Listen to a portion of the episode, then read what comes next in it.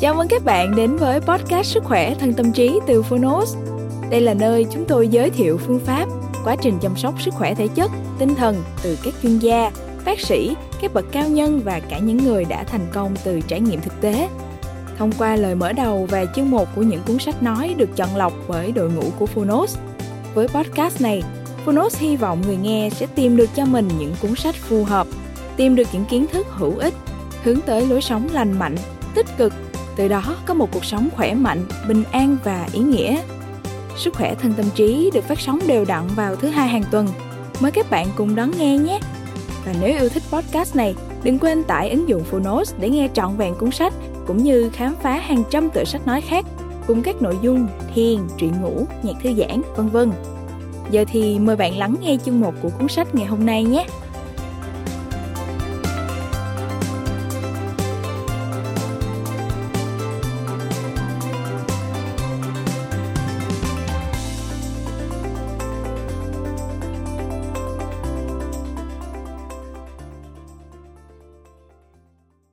Bạn đang nghe từ Phonos. Khi hơi thở hóa thinh không. Tác giả Paul Calanity Người dịch Trần Thanh Hương Độc quyền tại Phonos Alpha Books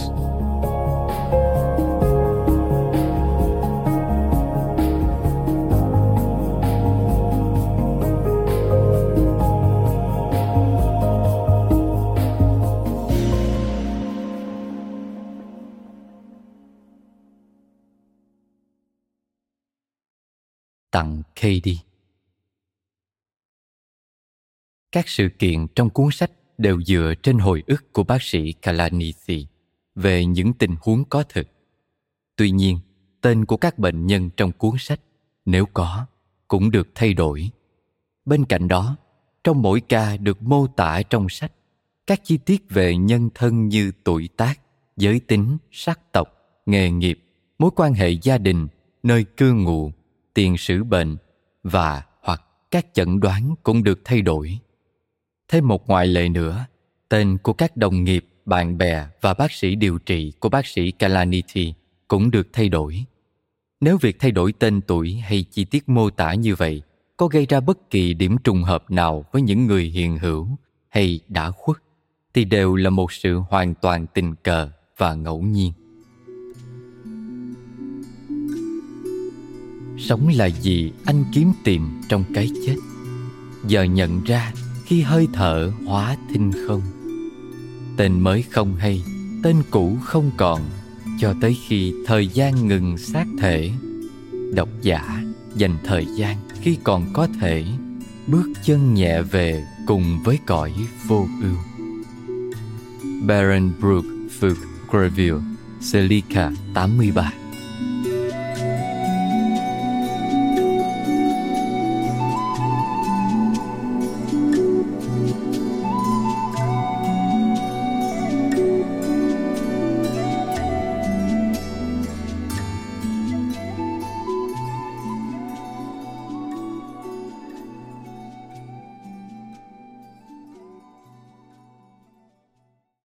Đề tựa Abraham Verghese Khi viết những dòng này, tôi chợt nảy ý nghĩ lời nói đầu có nhẹ tốt hơn nên được hiểu là lời bạc cuối sách. Bởi vì khi nhắc đến Paul Calanity, mọi cảm giác về thời gian đều trở nên thật khác biệt. Trước tiên là, hoặc cuối cùng là, tôi chỉ được biết Paul sau khi anh đã qua đời. Xin độc giả hãy kiên nhẫn bởi chỉ đến khi anh không còn nữa tôi mới biết paul một cách tường tận nhất tôi gặp anh trong một buổi chiều đáng nhớ ở stanford vào đầu tháng 2 năm 2014. Khi đó, anh vừa gửi đăng một bài báo trên tờ New York Times có tựa Tôi còn lại bao nhiêu thời gian? Một tiểu luận thu hút làn sóng phản hồi và thổ lộ lớn từ độc giả. Những ngày kế tiếp, bài báo đó lan truyền theo cấp số nhân Tôi là chuyên gia về bệnh truyền nhiễm, do đó xin hãy thứ lỗi cho việc không so sánh sự việc này với khái niệm viral, lan truyền như virus. Sau đó, Paul đến gặp tôi để nói chuyện xin lời khuyên về đại diện giữa nhà văn và nhà xuất bản, biên tập viên và quá trình xuất bản, bởi anh có một khao khát được viết sách. Chính là cuốn sách này, cuốn sách mà bạn đang cầm trên tay. Tôi nhớ lại ánh mặt trời xuyên qua tàn cây mọc làng ngoài văn phòng đã rọi sáng khung cảnh lúc bấy giờ. Paul ngồi ngay trước mặt tôi, đôi bàn tay đẹp đẽ hoàn toàn bất động, với bộ râu rậm rạp của một giáo đồ, đôi mắt sầm âm thầm quan sát và đánh giá tôi. Trong ký ức của mình, bức tranh này đạt chất lượng Vermeer sắc như trong hộp tối camera obscura. Xin được nói thêm, Johannes Vermeer là một họa sĩ bí ẩn người Hà Lan ở thế kỷ 17. Ông nổi tiếng với những tác phẩm hiện thực kinh điển về xử lý màu sắc và ánh sáng trong tranh.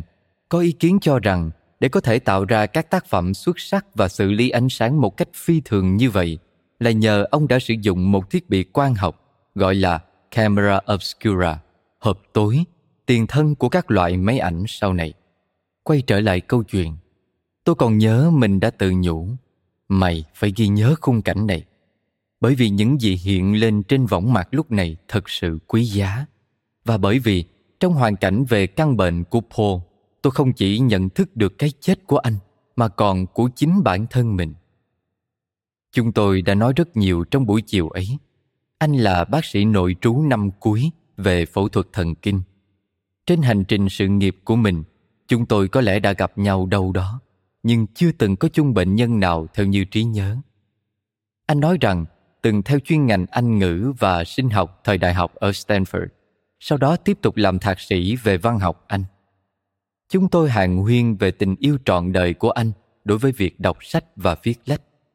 Tôi đã rất ngạc nhiên bởi anh có lẽ đã dễ dàng trở thành một giáo sư Anh ngữ mà quả thực, trong một thời điểm trong đời, anh có vẻ từng định theo đuổi con đường đó. Sau rồi, hệt như người cùng tên trên hành trình tới Damascus, anh cảm thấy tiếng gọi Thay vào đó, anh trở thành một bác sĩ, nhưng là một bác sĩ vẫn hằng mơ trở lại với văn học theo một cách nào đó. Một cuốn sách chẳng hạn. Một ngày nào đó, anh nghĩ anh có thời gian. Vậy tại sao lại không chứ? Cho dù thời gian là thứ mà anh chỉ còn rất ít đi chăng nữa. Tôi nhớ nụ cười khẽ nhếch, bộc lộ một chút tinh quái, ngay cả khi khuôn mặt anh hốc hác và phờ phạt. Mặc dù trải qua một khoảng thời gian khó khăn do căn bệnh ung thư, nhưng liệu pháp sinh học mới đã đem lại phản ứng tốt, cho phép Paul lạc quan về tương lai một chút. Anh nói trong suốt quãng thời gian ở trường y, anh thường mặc định rằng mình sẽ trở thành một bác sĩ tâm thần học để rồi cuối cùng lại say mê phẫu thuật thần kinh. Trên cả niềm say mê đối với tính phức tạp của não bộ, trên cả sự thỏa mãn khi rèn luyện đôi bàn tay đạt được những ngón nghề điêu luyện. Đó là tình yêu và sự cảm thông đối với những người đang đau đớn với những gì họ cam chịu và những gì anh có thể vận dụng. Tôi không nghĩ là paul là người nói với tôi về phẩm chất này mà chủ yếu tôi được nghe về nó qua một sinh viên từng phụ giúp cho anh về niềm tin mãnh liệt của anh trong chiều kích đạo đức của công việc và sau đó, chúng tôi đã nói về cái chết của anh. Sau buổi gặp đó, chúng tôi giữ liên lạc qua email, nhưng không gặp nhau thêm lần nào nữa. Không hẳn là do tôi đã biến mất vào thế giới của riêng tôi, với những thời hạn, trách nhiệm công việc, mà còn là ý thức mãnh liệt của bản thân tôi về việc buộc phải tôn trọng thời gian của anh ấy. Sẽ hoàn toàn là quyết định nơi paul nếu anh muốn gặp tôi hay không tôi cảm thấy bổn phận phải chăm chút cho một tình bạn mới là thứ cuối cùng anh cần đến tôi nghĩ về anh rất nhiều và về vợ anh nữa Tôi muốn hỏi không biết anh có còn đang viết không? Liệu anh có thời gian cho việc đó không? Rất nhiều năm rồi, trong vai trò của một bác sĩ bận rộn, tôi đã vùng vẫy để tìm chút thời gian viết lách. Tôi muốn nói với anh rằng, có một nhà văn nổi tiếng rất ái ngại cho vấn đề muôn thuở này có lần đã nói với tôi. Nếu tôi mà là nhà phẫu thuật thần kinh và cáo với khách khứa rằng mình phải rời đi ngay để thực hiện một ca phẫu thuật mở hộp sọ, sẽ chẳng có ai nói gì cả. Nhưng nếu tôi nói với họ cứ ngồi chơi ở phòng khách để tôi lên tầng viết lách một chút. Tôi không biết Paul có thấy buồn cười không? Suy cho cùng thì anh thực sự có thể nói rằng anh sắp phải làm một ca phẫu thuật sọ. Quá là hợp lý. rồi thay vào đó anh có thể ngồi viết khi paul đang viết cuốn sách này, anh gửi đăng một bài tiểu luận ngắn đáng chú ý trên tờ stanford medicine trong một kỳ báo dành nói về ý niệm thời gian tôi cũng có một bài tiểu luận trên đó, ngay kề với bài của anh, và tôi chỉ biết điều này khi đã cầm tờ tạp chí trên tay đọc những dòng anh viết, tôi lại một lần nữa nảy ra ý nghĩ thoáng qua, nhưng sâu sắc hơn, về điều gì đó từng đã được bộc lộ trong bài tiểu luận ở tờ New York Times dạo trước. Cách viết của Paul đơn giản là quá tuyệt. Anh ấy có thể viết về bất kỳ thứ gì và chúng đều rất có uy lực. Nhưng Paul không phải viết về bất kỳ điều gì. Anh chỉ viết về thời gian và việc thời gian có ý nghĩa như thế nào đối với anh trong tình cảnh bệnh tật của mình. Đó là điều khiến bài viết trở nên vô cùng thấm thía. Nhưng đây mới là điều tôi cần phải nhắc lại bài văn đó là điều không thể quên được từ cây bút của mình anh viết ra châu ngọc. Tôi đọc đi đọc lại tác phẩm của paul cố gắng hiểu xem anh mang đến điều gì. Đầu tiên đó là nhạc kịch. Nó có âm hưởng của galway Kinner, gần như một bài thơ văn xuôi. Nếu một ngày điều đó xảy đến bạn thấy mình bên cạnh người thương. Trong quán cà phê ở ngay cuối đường pont mirabeau quầy bar kiểu Pháp, rượu vang chứa trong những cốc thủy tinh mở thẳng. Trích dẫn Kinnell trong một bài thơ tôi từng nghe ông trích đọc ở thành phố Iowa mà không cần nhìn vào giấy. Nhưng tôi cũng nếm thấy một điều gì khác nữa. Điều gì đó từ vùng đất lỗi thời trước cả thời các quán bar toàn bằng kẽm kiểu Pháp. Vài ngày sau đó, khi đọc lại bài tiểu luận của Paul một lần nữa, tôi khám phá ra nó. Bài viết của Paul gợi tới bài viết của Thomas Brown. Brown đã viết Religio Medici, nghĩa là tín ngưỡng của một y sĩ, trong một bài văn xuôi năm 1642, đều theo lối viết và cách nói cổ xưa. Là một bác sĩ trẻ, tôi bị ám ảnh bởi cuốn sách đó, kiên trì với nó như thể một người nông dân ra sức làm tiêu nước cho cái đầm lầy mà trước đó bố anh ta đã thất bại. Đó là một công việc vô ích nhưng tôi khao khát đến tuyệt vọng nhằm nắm được những bí mật để rồi thất vọng ném nó sang một bên rồi lại cầm nó lên không chắc rằng điều đó có ích gì cho mình. Nhưng khi đọc lên từng từ lại có cảm giác là hữu ích. Tôi cảm thấy mình thiếu mất bộ thụ cảm quan trọng để khiến các con chữ có thể hát truyền tải ý nghĩa của chúng. Cho dù cố gắng thế nào đi chăng nữa tôi vẫn u mê. Bạn hỏi tại sao? Tại sao tôi lại kiên trì như vậy? Ai thèm quan tâm đến Religio Medici cơ chứ? Có, đó là người hùng của tôi, William Osler. Osler là cha đẻ của y học hiện đại. Ông mất năm 1919. Ông rất yêu cuốn sách này và để nó ngay trên chiếc bàn đầu giường. Ông đã từng đề nghị được chôn chung với một bản Religio Medici. Suốt cuộc đời mình, tôi không thể hiểu được những gì Osler thấy được qua đó. Sau rất nhiều lần thử sức và sau vài thập kỷ, cuốn sách cuối cùng đã trở nên sáng tỏ rất may là những bản in gần đây đã có cách đánh vần hiện đại hơn. Tôi phát hiện ra mẹo là phải đọc to lên như vậy mới không để tuột mất nhịp văn của nó. We carry with us the wonders we seek without us. There is all africa and her prodigies in us. We are that bold and adventurous piece of nature which he that studies wisely learns in a compendium what other labor at in a divided piece An endless volume. Khi bạn đọc tới đoạn cuối trong sách của Paul, hãy đọc lên thành tiếng và bạn sẽ nghe thấy một dòng dài tương tự, cái nhịp văn mà bạn có thể gõ nhịp chân theo cùng.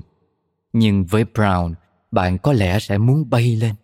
Còn Paul, đối với tôi, chính là Brown hồi sinh. Hay nếu thời tương lai chỉ là một ảo giác, có lẽ Brown lại là hồi sinh của Calamity. Thật nhức đầu. Khi Paul mất, tôi tới dự lễ truy điệu anh ở nhà thờ Stanford, một nơi lộng lẫy tôi thường đến ngồi lúc vắng vẻ, để ngưỡng mộ thứ ánh sáng, sự tĩnh lặng nơi đây, và cũng là nơi tôi luôn tìm thấy sự tái sinh. Bên trong nhà thờ đã chật cứng người để sẵn sàng cho buổi lễ. Tôi ngồi dạt ở một bên, lắng nghe những câu chuyện cảm động và đôi khi là dữ dội từ những người bạn thân nhất, mục sư và anh trai anh. Đúng, Paul đã đi. Nhưng thật lạ kỳ, tôi cảm thấy mình mới chớm hiểu anh. Ngoài lần gặp gỡ ở văn phòng, ngoài những bài tiểu luận mà anh viết, anh thành hình trong những câu chuyện kể ở nhà thờ tưởng niệm Stanford. Trong mái vòm vút cao ở một không gian vừa vặn, chúng tôi tưởng nhớ người đàn ông này. Thân thể anh đã nằm sâu trong đất, nhưng sự sống vẫn đang hiển hiện. Anh thành hình trong dáng người vợ hiền và cô gái nhỏ, trong dáng bậc sinh thành và người thân đau đớn khôn nguôi. Trong khuôn mặt của vô số bạn bè, đồng nghiệp và những bệnh nhân cũ đang làm đầy không gian ấy. Anh nằm đó trong buổi lễ đưa tang tổ chức sau đó ngoài trời, trong khung cảnh tất cả mọi người xích lại bên nhau. Tôi thấy những khuôn mặt bình thản, mỉm cười, như thể họ đang chứng kiến điều gì đó đẹp tuyệt vời nơi nhà thờ. Có lẽ khuôn mặt tôi cũng vậy. Chúng tôi tìm thấy ý nghĩa trong nghi lễ tưởng niệm, trong lời tán dương, trong những giọt nước mắt được san sẻ. Có một ý nghĩa khác sâu thẳm hơn ngay tại buổi đón tiếp này, nơi chúng tôi được làm dịu cơn khát, nuôi dưỡng cơ thể và nói chuyện với những người hoàn toàn xa lạ, kết nối với nhau mật thiết thông qua Paul. Vậy nhưng, chỉ đến khi nhận được những trang sách mà bạn hiện đang cầm trên tay, hai tháng sau khi Paul qua đời, tôi mới cảm thấy mình cuối cùng đã hiểu được Paul. Hiểu được anh nhiều hơn những gì ở một người bạn nếu tôi có cái may mắn được gọi anh là bạn. Sau khi đọc xong cuốn sách mà bạn sắp đọc, tôi thừa nhận tôi thấy mình không tương xứng. Có một sự chân thành, một sự thật trong cuốn sách khiến tôi sững sờ.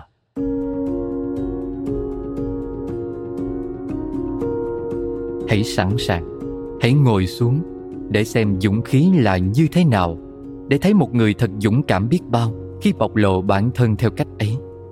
Trên hết thảy, để thấy được bằng từ ngữ của mình, một người vẫn tiếp tục sống, tiếp tục ảnh hưởng tới cuộc đời của những người khác, ngay cả khi ra đi là thế nào.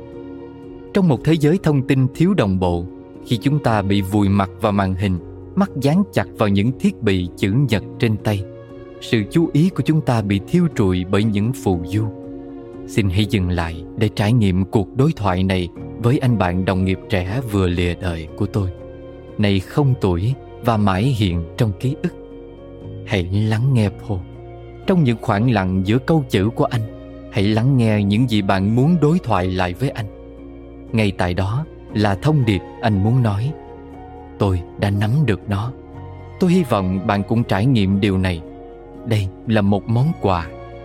Giờ thì đừng để tôi đứng chắn giữa bạn và paul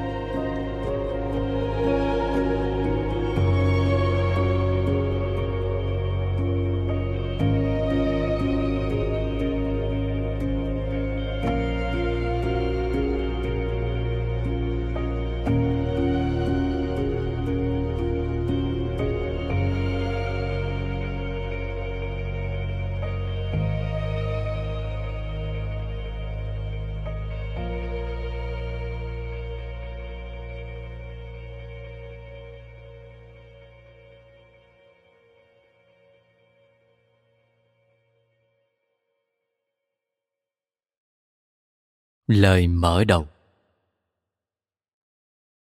Webster ám ảnh nhiều về cái chết và nhìn thấy xương sọ dưới lớp da. Những sinh vật không ngực sâu trong đất, ngã về sau trong nụ cười không môi. Theo Thomas Stearns Eliot, trích lời thì thầm của bất diệt. Tôi lướt qua ảnh chụp CT, chẩn đoán đã rõ ràng hai phổi mờ mịt vô số khối u, xương sống biến dạng, một thùy gan bị phá sạch. Là một bác sĩ phẫu thuật thần kinh bước vào năm cuối chương trình nội trú trong suốt 6 năm qua, tôi đã nghiên cứu vô số bản chụp cắt lớp kiểu này với hy vọng có thể làm được điều gì đó cho bệnh nhân. Nhưng lần này thật khác biệt. Ảnh chụp là của chính tôi. Tôi không còn ở trong dãy phòng chụp X-quang vận trang phục chuyên dụng và áo blue trắng mà vận bộ quần áo bệnh nhân và bị cột vào một cây truyền dịch. Tôi dùng chiếc máy vi tính y tá để lại trong phòng. Bên cạnh là vợ tôi, Lucy, một bác sĩ nội khoa. Lần lượt nhìn qua từng cửa sổ máy tính một lần nữa. Phổi, xương, gan, kéo từ trên xuống dưới từ trái sang phải, từ đằng trước ra đằng sau, theo cách mà tôi đã từng được đào tạo, như thể cố biết đâu sẽ tìm ra được điều gì đó làm thay đổi chẩn đoán. Chúng tôi nằm cạnh nhau trên chiếc giường bệnh. Lucy lặng lẽ, hệt như đang đọc từ một bản thảo. Liệu có bất kỳ khả năng nào nó là một thứ gì khác không? Không. Tôi đáp. Chúng tôi ôm nhau thật chặt như những cặp tình nhân trẻ. Năm ngoái, cả hai đều nghi ngờ nhưng đã từ chối tin, thậm chí từ chối thảo luận về căn bệnh ung thư đang phát triển trong người tôi. Khoảng 6 tháng trước, tôi bắt đầu bị sụt cân và đau lưng trầm trọng. Khi thay đồ buổi sáng, thắt lưng phải thắt lại một nấc, sau đó là hai nấc. Tôi đến gặp bác sĩ chính của mình, một người bạn cùng lớp cũ từ Stanford.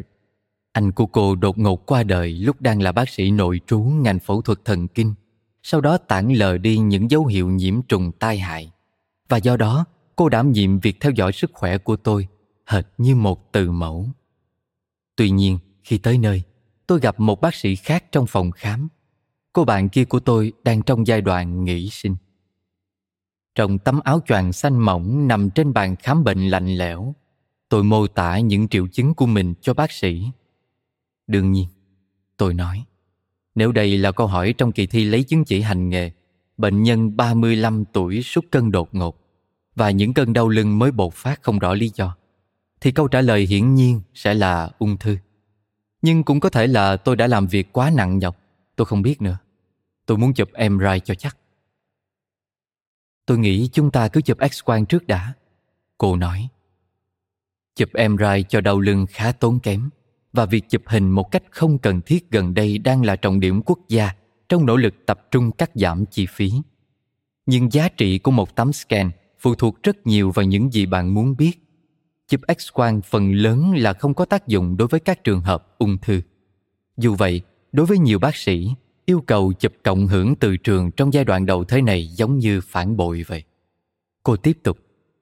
Chụp X-quang không nhạy hoàn toàn, nhưng bắt đầu từ đấy là hợp lý. Vậy chụp X-quang tư thế gấp ưỡng thì sao? Biết đâu lại là chứng trượt đốt sống do khe hở eo. Từ tấm gương treo trên tường, tôi có thể thấy cô đang tra Google. Đó là một dạng trượt đốt sống vùng thắt lưng, xảy ra với khoảng 5% dân số và thường gây ra đau lưng thường trực ở những người trẻ tuổi.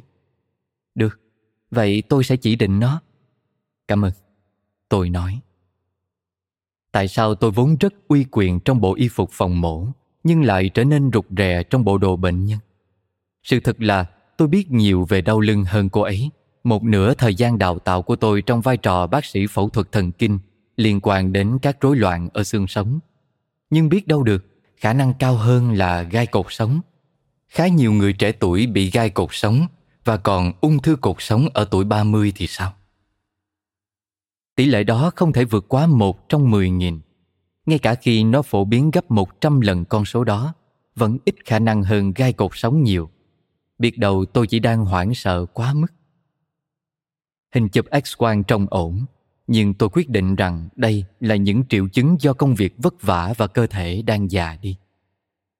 Sau khi đặt lịch cho lần khám theo dõi, tôi quay trở lại để hoàn thành phần việc cuối cùng trong ngày. Hiện tượng sụt cân chậm lại, những cơn đau lưng cũng dịu hơn. Một liều ibuprofen vừa phải giúp tôi chịu đựng qua ngày. Và hơn hết cả, sẽ không còn nhiều những ngày tháng mệt nhoài làm việc hơn 14 tiếng một ngày thế này nữa. Hành trình của tôi từ một sinh viên y khoa vươn tới vị trí giáo sư về phẫu thuật thần kinh đã đến hồi kết. Sau 10 năm tu luyện miệt mài, tôi quyết tâm phải kiên trì nốt trong 15 tháng tới, đến khi chương trình nội trú kết thúc. Tôi đã giành được sự tín nhiệm từ những người đi trước đạt được nhiều giải thưởng quốc gia danh giá và đang cân nhắc đề nghị làm việc từ vài trường đại học lớn. Giám đốc chương trình học của tôi ở Stanford gần đây đã gặp tôi và nói Paul, tôi nghĩ anh sẽ là một ứng cử viên hàng đầu cho bất kỳ công việc nào mà anh lựa chọn. Thông tin cho anh hay, chúng tôi đang bắt đầu tìm kiếm một người như anh cho vị trí trong khoa. Đương nhiên là chưa hứa hẹn chắc chắn, nhưng anh nên suy nghĩ về chuyện này. Ở tuổi 36, tôi đã leo gần lên đến đỉnh núi. Tôi có thể nhìn thấy vùng đất hứa từ Gilead Jericho cho tới địa Trung Hải Tôi có thể thấy trên biển đó chiếc tàu hai thân xinh đẹp mà Lucy, những đứa con giả định và tôi vẫn đi nghỉ cuối tuần trên đó. Tôi có thể thấy sức ép trên lưng mình nới ra khi lịch làm việc giãn dần và cuộc sống trở nên dễ dàng kiểm soát hơn. Tôi thấy mình cuối cùng cũng có thể trở thành một người chồng như đã hứa hẹn. Vài tuần sau, tôi bắt đầu có những cơn đau ngực nghiêm trọng. Liệu tôi có va đập vào đâu đó ở chỗ làm không? Rạn xương sườn chẳng hạn. Vài đêm, tôi tỉnh giấc đầm đìa mồ hôi, sũng sượt ra ga giường. Cân nặng lại tiếp tục giảm, còn nhanh hơn trước. Từ 79 kg xuống còn 64 kg. Bắt đầu những cơn ho dai dẳng. Không còn nghi ngờ gì nữa. Vào trưa thứ bảy, Lucy và tôi đang nằm sưởi nắng trong công viên Dolores ở San Francisco để đợi gặp em gái của nàng. Nàng liếc vào màn hình điện thoại của tôi. Khi đó đang hiển thị kết quả tìm kiếm cho tỷ lệ ung thư ở độ tuổi 30 tới 40. Cái gì? Nàng nói. Em không biết là anh đang thực sự lo lắng về chuyện này. Tôi không trả lời. Tôi không biết nói gì. Anh có muốn nói cho em biết không? Nàng hỏi. Nàng tức giận bởi vì nàng cũng lo lắng về chuyện này. Nàng tức giận bởi vì tôi đã không nhắc đến nó. Nàng tức giận bởi tôi đã hứa hẹn với nàng một cuộc sống thế này, vậy mà lại đem đến cho nàng một cuộc sống khác. Anh có thể nói cho em biết tại sao anh không tin tưởng em không? Nàng hỏi. Tôi tắt điện thoại. Đi ăn kem đi. Tôi nói. Chúng tôi lên lịch nghỉ phép tuần sau đó để tới thăm những người bạn cũ thời đại học ở New York. Hy vọng những giấc ngủ đêm ngon lành cộng với vài ly cocktail có thể giúp chúng tôi hàn gắn và xả bớt van chiếc nồi áp suất hôn nhân của chúng tôi. Nhưng Lucy có kế hoạch khác. Em không đến New York cùng anh được. Nàng thông báo chỉ vài ngày trước chuyến đi. Nàng sẽ chuyển ra ngoài một tuần. Nàng muốn có thời gian để xem xét lại tình trạng hôn nhân của chúng tôi. Nàng nói bằng chất giọng vô cảm, chỉ làm tăng thêm cơn chóng mặt tôi đang cảm thấy. Sao? Tôi nói. Đừng. Em yêu anh vô cùng. Đó là lý do tại sao chuyện này thật bối rối. Nàng nói. Nhưng em lo rằng chúng ta đòi hỏi những thứ khác nhau trong mối quan hệ này. Em cảm thấy như thể chúng mình chỉ gắn kết nửa vời. Em không muốn mình chỉ vô tình phát hiện ra những lo lắng của anh. Khi em nói với anh về cảm giác bị gạt ra, có vẻ như anh không coi đó là vấn đề. Em cần phải làm cái gì đó khác. Mọi thứ rồi sẽ ổn cả thôi. Tôi đáp, chỉ là vấn đề nội trú thôi mà. Sự việc có đúng là rất tệ. Quá trình đào tạo bác sĩ phẫu thuật thần kinh, một trong những chuyên khoa khắc nghiệt và yêu cầu cao nhất của ngành y, thực sự là có tạo sức ép lên cuộc hôn nhân của chúng tôi. Rất nhiều đêm tôi đi làm về muộn sau khi Lucy đã ngủ gục luôn trên sàn phòng khách vì kiệt sức. Và rất nhiều buổi sáng tôi rời nhà khi trời còn tối mù trước khi nàng thức dậy. Nhưng sự nghiệp của chúng tôi đang lên. Hầu như tất cả các trường đại học đều muốn cả hai chúng tôi. Tôi ở ngành phẫu thuật thần kinh, Lucy ở nội khoa. Chúng tôi đã sống sót qua giai đoạn khó khăn nhất trong cuộc hành trình. Không phải là chúng tôi đã thảo luận về điều đó hàng tá lần trước đó sao? Chẳng phải nàng cũng biết đây là khoảng thời gian tồi tệ nhất để phá tung tất cả sao? Nàng không thấy rằng tôi chỉ còn một năm nội trú và rằng tôi yêu nàng, rằng chúng tôi đã tới thật gần cuộc sống bên nhau mà chúng tôi hằng mong muốn sao? Nếu chỉ là chuyện nội trú, em có thể chịu được. Nàng nói, chúng ta đã đi được khá xa rồi. Nhưng vấn đề là, nếu không phải chỉ là chuyện nội trú thì sao? Anh có nghĩ rằng mọi chuyện sẽ tốt hơn khi anh trở thành bác sĩ phẫu thuật điều trị thần kinh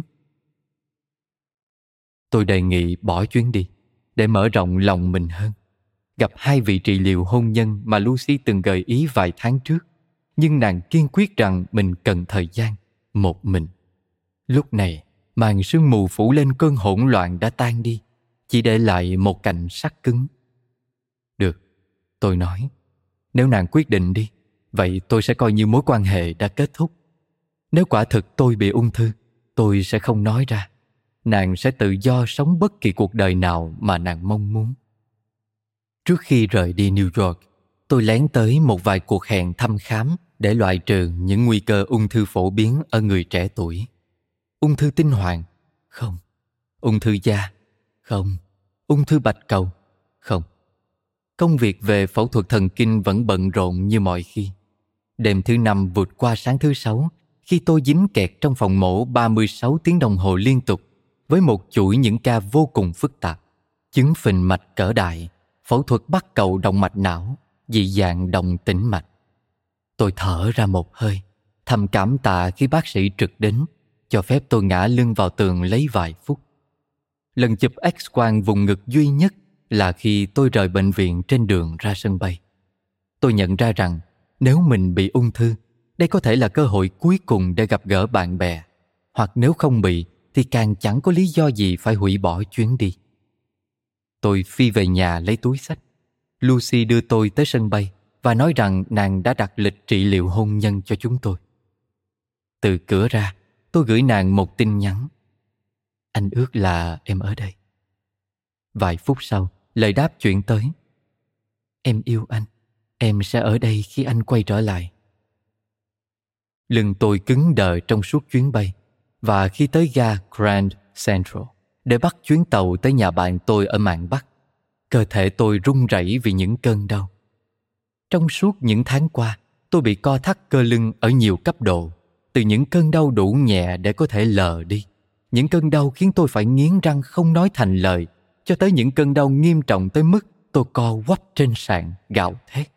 Cơn đau lần này tiến tới cực đau đớn tột cùng nhất trong chuỗi những cơn đau. Tôi nằm xuống dãy ghế cứng trong phòng chờ, cảm thấy cơ lưng mình đang xoắn lại, hít thở để kiểm soát cơn đau. Do ibuprofen không có tác dụng tới chỗ đó, và cố gọi tên từng thớ cơ đang thắt lại để ngăn dòng nước mắt, cơ dựng cột sống, cơ trám, cơ lưng to, cơ tháp. Một tay bảo vệ tiến đến. Thưa ngài, ngài không thể nằm ở đây được. Tôi xin lỗi. Tôi hỗn hển, hắt ra từng từ. Co thắt, cơ lưng, kinh, khủng. Vẫn không thể nằm ở đây được đâu à. Tôi xin lỗi, nhưng tôi sắp chết vì ung thư. Những từ này chần chừ trên đầu lưỡi. Nhưng nếu không phải vậy thì sao? Biết đâu đây chỉ là những gì người mắc chứng đau lưng phải chịu. Tôi biết rất nhiều về những trận đau lưng, về giải phẫu, sinh lý, những thuật ngữ khác nhau mà bệnh nhân sử dụng để mô tả từng loại đau đớn. Nhưng tôi không biết cảm giác của chúng thế nào. Có lẽ chỉ là thế này. Có lẽ hoặc có thể tôi không muốn nói ra lời suối quẩy hoặc có thể tôi không muốn nói toạc ra từ ung thư. Tôi cố gượng dậy và khập khiễng tiến ra sân ga. Đó là một buổi chiều muộn khi tôi tới ngôi nhà ở Cold Spring, 80 cây số về phía bắc Manhattan, bên sông Hudson và được chào đón bởi một tá bạn bè thân thiết nhất những năm qua. Tiếng hoàng hồ chào mừng của họ lẫn trong tập âm láo nháo của lũ trẻ phấn khích. Sau đó là màn ôm hôn và một ly cocktail dark and stormy lạnh buốt được đưa vào tay tôi. Lucy không đến sao? À, công việc đột ngột, tôi nói, ngay phút cuối. À, đúng là đen đuổi. Này, cậu có phiền không nếu tới nằm nghỉ một chút? Tôi đã hy vọng một vài ngày không phải vào phòng mổ, ngủ nghỉ thư giãn đầy đủ. Nói ngắn gọn là hương vị của một cuộc sống bình thường sẽ biến những triệu chứng của căn bệnh đau lưng và sự mệt nhọc của tôi trở về mức thông thường. Nhưng sau một hai ngày, thực tế là không có sự ân xá nào cả. Tôi ngủ xuyên bữa sáng và lết tới bữa trưa chỉ để nhìn chầm chầm vào các đĩa ăn ngập ragu thịt đậu và càng cua mà tôi không thể nuốt nổi Tới bữa tối, tôi kiệt sức, chỉ muốn quay trở lại giường. Có lúc tôi đọc sách cho bọn trẻ con nghe, nhưng phần lớn thời gian là bọn chúng chơi loanh quanh chỗ tôi, nhảy nhót, la hét. Các con, bố nghĩ là chú Pô cần được nghỉ ngơi. Sao các con không qua đằng kia chơi đi? Tôi nhớ tới những ngày nghỉ khi còn là cố vấn trại hè 15 năm trước, ngồi bên bờ hồ ở Bắc California, với một lũ trẻ xoắn suýt ở bên lấy tôi làm chướng ngại vật trong trò cướp cờ của chúng. Khi đó tôi đang đọc một cuốn sách có tên Cái chết và triết học. Tôi từng cười vào sự bất hợp lý của khoảnh khắc này. Một chàng trai trẻ độ tuổi 20 đang ở giữa khung cảnh rực rỡ của cây cối, hồ nước, núi non. tiếng chim hót líu lo, xen lẫn những tiếng kêu ré lên của lũ trẻ 4 tuổi. Vậy mà anh ta đang dí mũi vào cuốn sách nhỏ màu đen về cái chết. Chỉ đến bây giờ, trong khoảnh khắc này, tôi mới cảm nhận được sự tương đồng. Thay vào hồ Tahoe là sông Hudson. Thay vào lũ trẻ con của những người xa lạ là lũ trẻ con của bạn bè tôi. Thay vào cuốn sách về cái chết ngăn tôi ra khỏi cuộc sống xung quanh là cơ thể tôi đang chết dần.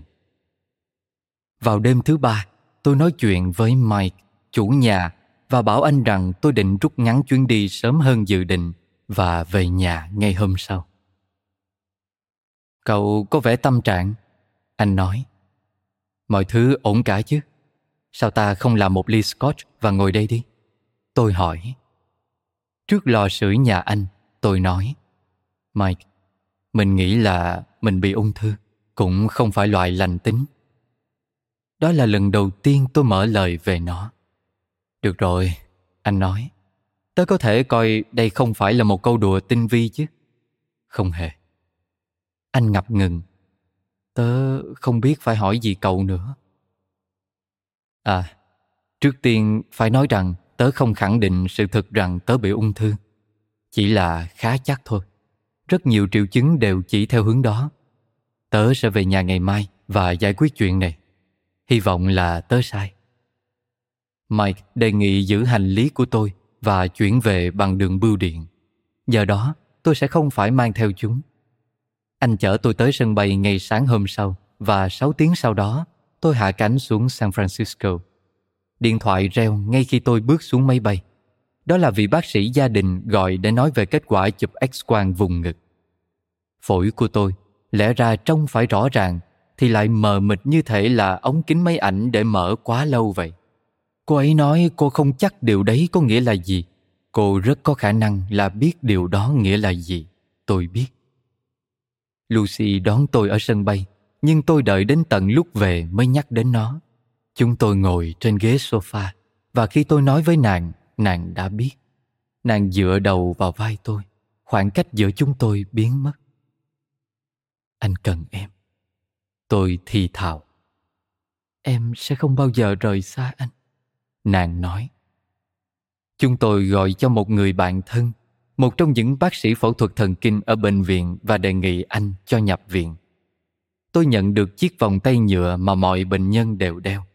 Mặc bộ đồ bệnh viện màu xanh dương nhạt quen thuộc, đi qua những vị y tá tôi biết và đăng ký nhập phòng, đúng căn phòng nơi tôi đã từng gặp hàng trăm bệnh nhân trong suốt những năm qua. Trong căn phòng này, tôi đã từng ngồi với bệnh nhân và giải thích cho họ kết quả chẩn đoán cuối cùng cũng như các phẫu thuật phức tạp. Trong căn phòng này, tôi chúc mừng bệnh nhân vì được chữa khỏi và chứng kiến niềm hạnh phúc của họ khi được trở về với cuộc sống. Cũng trong căn phòng này, tôi tuyên bố những bệnh nhân tử vong. Tôi đã ngồi trên những chiếc ghế, rửa tay trong bồn, nguệch ngoạc các chỉ dẫn trên bảng thông báo, thay đổi lịch công tác. Trong những giây phút kiệt sức, mệt mỏi, tôi thậm chí đã khao khát được nằm trên chiếc giường này và ngủ. Mà giờ tôi nằm đây, hoàn toàn tỉnh táo.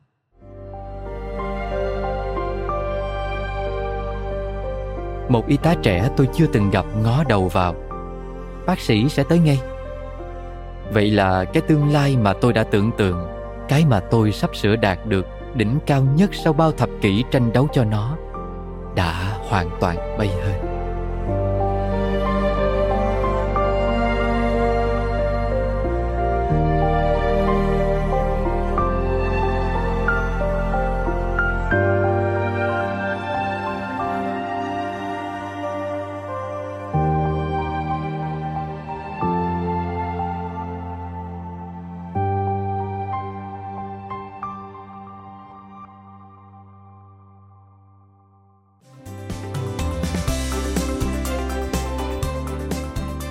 Bạn đã lắng nghe podcast Sức khỏe thân tâm trí. Podcast này được sản xuất bởi Phonos, ứng dụng sách nói có bản quyền và âm thanh số dành cho người Việt. Hẹn gặp lại ở những tập tiếp theo.